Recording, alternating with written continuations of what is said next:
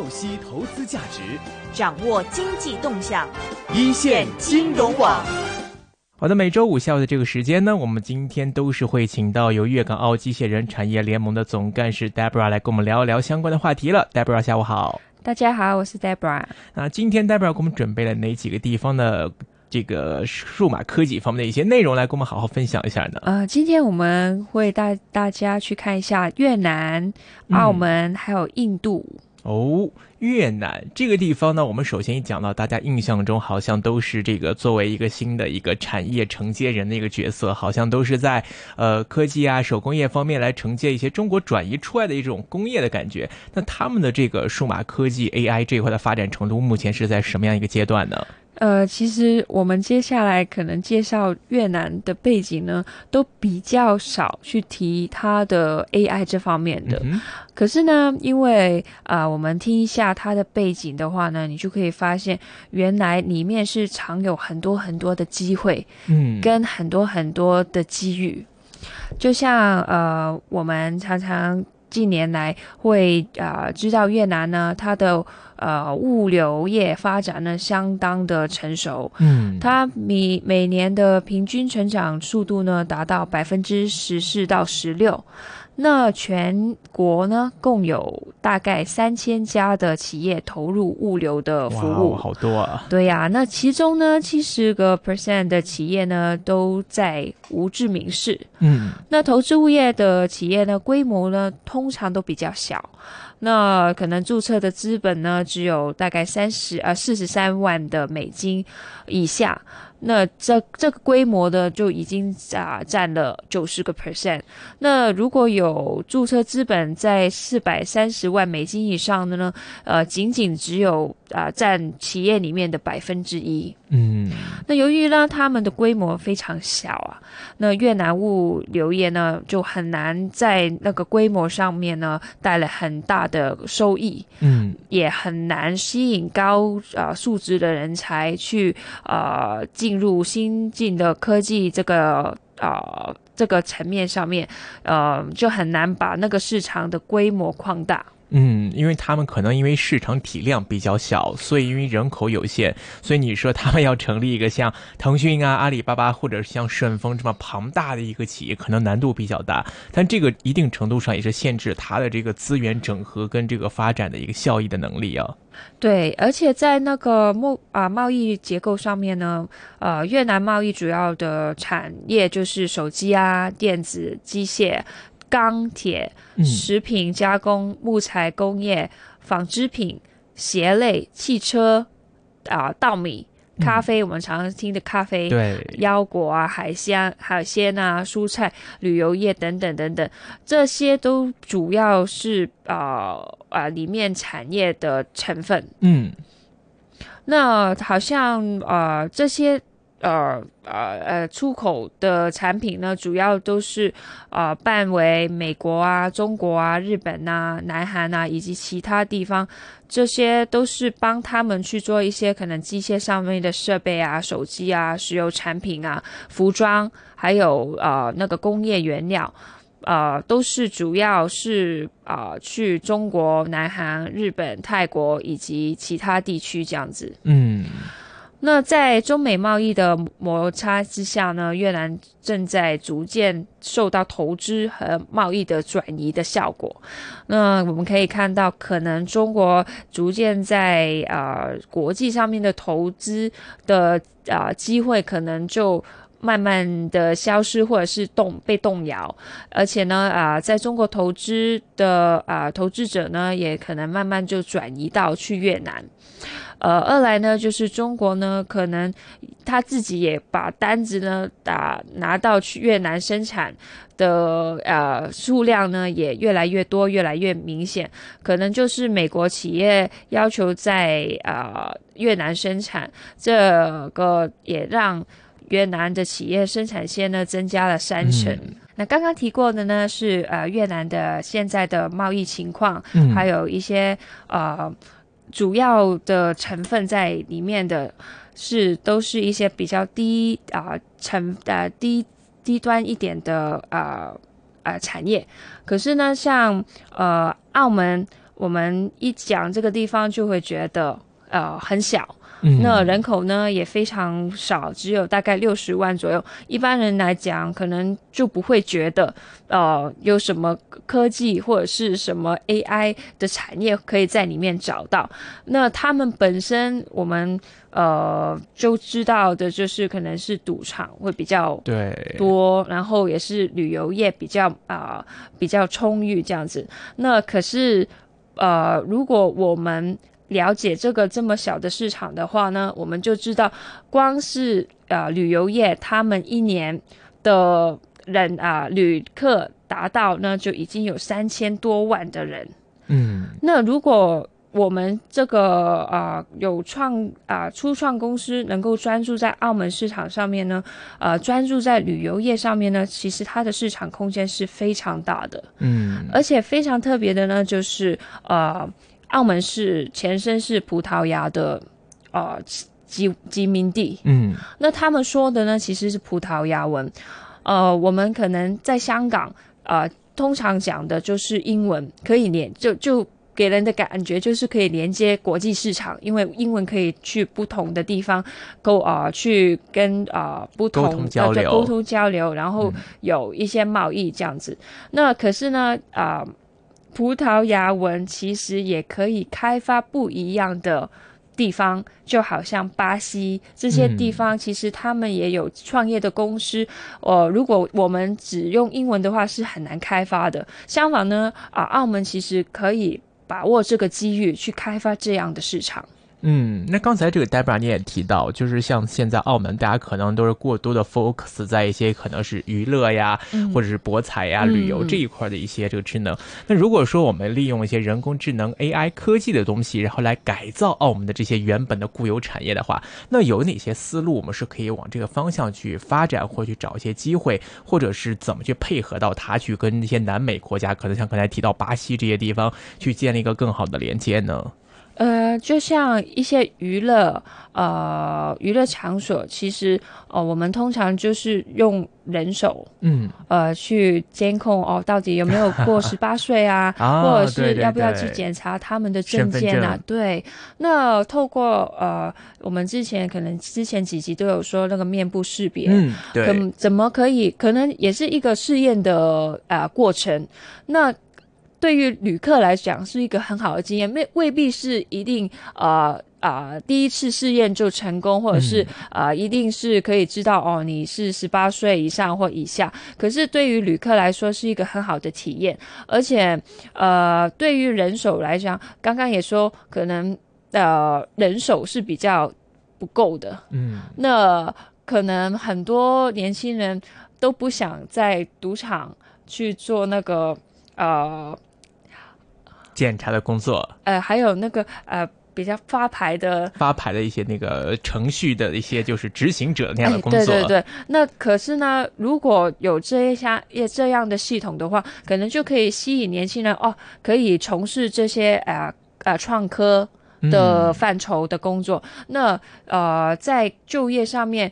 以啊。感呃，表面上好好像是人手减少了，其实在维修啊，或者是创意上面，其实有更多的范畴可以给他们去选择。嗯，对，其实像这个大家有去过这个娱乐场所、博彩场所的话，里面都会有很多工作人员，有的会查你身份证，然后有的会在那个赌桌上面呢去维持秩序，或者做一些这个发牌呀、收牌的这样一些基本的工作。其实这些方面，像现在的很多像机器人呐，或者是一些面部识别的一些科技程度，已经达到这个水准了。所以当然不可能说百分百的正确，但是可以帮我们省下来很多人手，然后去这个让整个的这个流程啊更加的这个顺畅，同时还可以节省人。人力，那么其他的这个人力又可以做到一些无可替代的一些工种里面去，或者是一些创科行业的研究里面去。那这个本身其实对娱乐业的一个产业升级也是提供助力的一个方式了。对啊，你这样讲，呃，赌场呢，让我想到呢，呃，赌圣、赌侠那些电影里面，可能都会有一些比较高智能的去监控啊，有没有人去违规、违规出老千、出老千。对，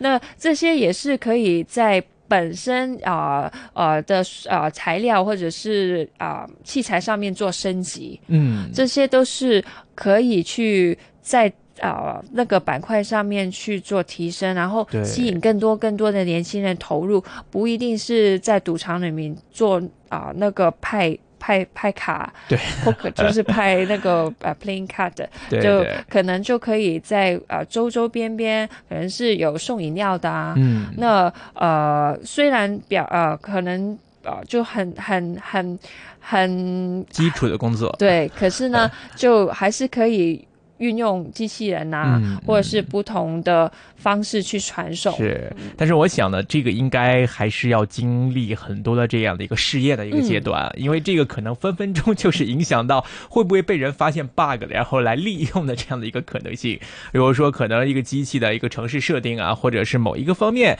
有一点点问题，然后都可能会被一些不法分子利用，然后再利用把这个赌桌变成一个这个呃赚钱的平台也好，或者是洗黑钱的一个平台，怎么样都好。所以我想，这个当然想法我们是很好，但是可能。我这个将来的应用上上面呢，可能还是会需要时间去打磨，去把这个技术更加完化呃完善之后呢，再契合到整个产业的发展上面了。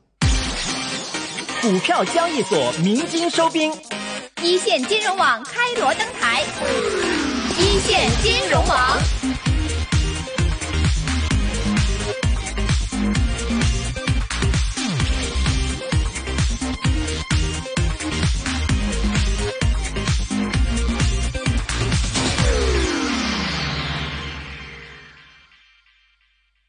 那直到现在这一刻呢，我们啊最人口最多的呢还是中国。嗯，那我啊之前呢有听过一个呃。蛮可爱的预言，就是说，呃，在过二十到三十年以后呢，呃，世界上最多最多的人口呢，很快就会变成印度人，而不是中国呢。是。那看看数据的话呢，似乎呢，这个呃预测呢不是没有根据的，因为呢，根据官方的数字呢，印度人口呢现在已经有十三点五二亿了，嗯，就是呃已经占全世界的五分之。一，那中国呢？现在大概还有十四亿，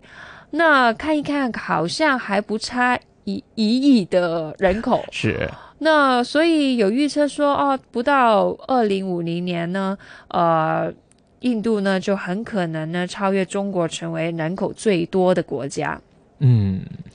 那我们常常就觉得人口很多的话呢，可能啊就会变成啊。不不是太好的先兆，可能太多的人口如果没有得到呃学习技能的提升啊，或者生活没有太大的改善的话呢，会让社会啊变得不是很安宁。嗯，那亚银最近呢就发表了一个亚洲展望报告，指出呢七个 percent 的经啊经济。成长呢是一个关键的数字，所以呢，印度呢必须要达标，才可以创造足够的工作机会，啊，吸纳每年进入就业市场的上亿年轻人。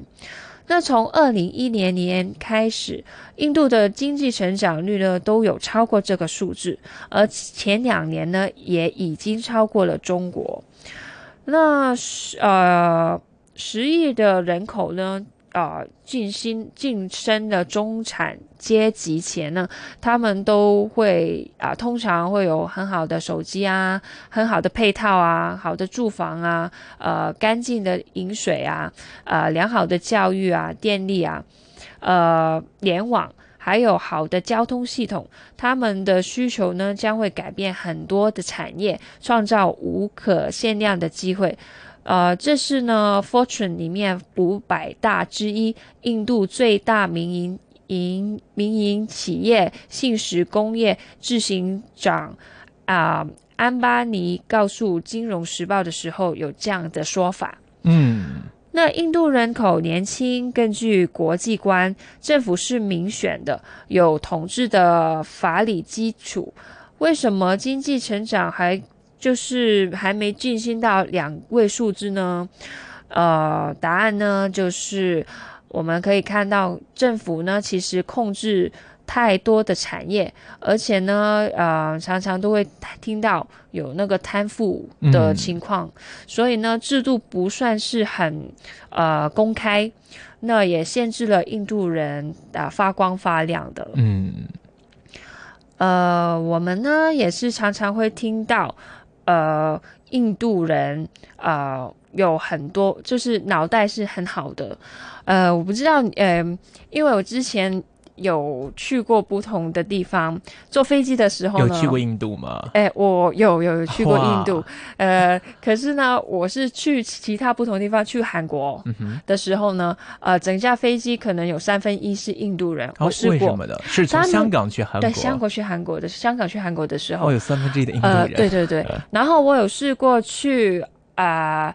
美国的时候也是有这样的情况，然后之后我有问过我一些空做空姐的朋友，他们有跟他们啊印度人聊天的时候呢，原来他们是去那边去工作，因为很大的印度人啊，很大部分很大的数量的印度人，其实他们在机电上面是非常非常的厉害的，所以他们很多都会出国去做 IT 啊，或者是技术上面的培训。嗯，可能他们是去外地培训别人，是未必是啊去接受培训，因为他们呃，如果呃有有有有机会看，有时候也印度的电影，他们是在呃科技还有创新上面呢，都是非常。是了不起的，像包括很多美国的科技公司，大家大家应该也都听过一些，像这个苹果呀、微软呀、英特尔啊等等，他们当中内部的很多技术型人才，主要就是来自于两个种族，一个是华人，就是这个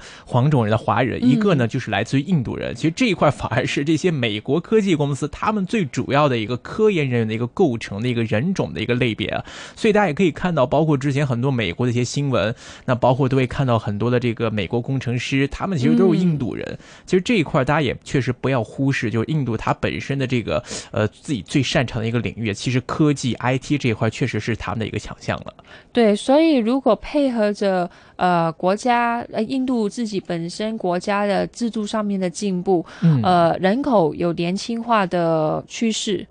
就像中国呃。刚刚才开始一孩就是一孩政策去掉的，可是印度一直都可能一个家庭 五六七八个小孩是不容易，这就是常常见到的。而他们如果年轻化，而且又受到很好的制度上面的改变的话呢，我相信呢，印度在创科上面呢是有一个呃呃非常非常好的前景。嗯，尤其呢，我看很多人也都说，因为中国现在也是这个过了一个人口红利的一个经济发展的高速增长期，增速开始回落。那么很多市场人士啊，就把下一个目标是目标是锁定到了印度啊，就看好说印度将会是下一个中国，利用这么大的一个人口红利，接下来呢可能会迎来一个这个经济的高速增长期。包括我们看到现在在很多像呃苹果呀等等一些企业，也逐渐开始把他们的这个手机生产链其实。不光搬到越南，很多也搬到了印度，在印度当地来进行手机的这个生产啊，模组的一些供应啊，完成这一些动作，也打入到这个印度市场。所以看到大家慢慢开始关注到印度这个市场，也关注到印度本身对 IT 方面的一些擅长的一些基因。那么这一块可能也将会是这个印度未来在经济增长方面的一个亮点的机会了。所以，我们粤港澳机器人产业联盟除了啊关注在粤港澳之间。的呃初呃初创或创科上面的范畴以外呢，其实我们应该放眼世界，越了解世界上面呃不同的科创的发展的话呢，越有利我们自己呃香港自身的发展，才可以知道啊别人的短处长处，然后再增长增加自己的视野，看怎么可以啊把自己有的。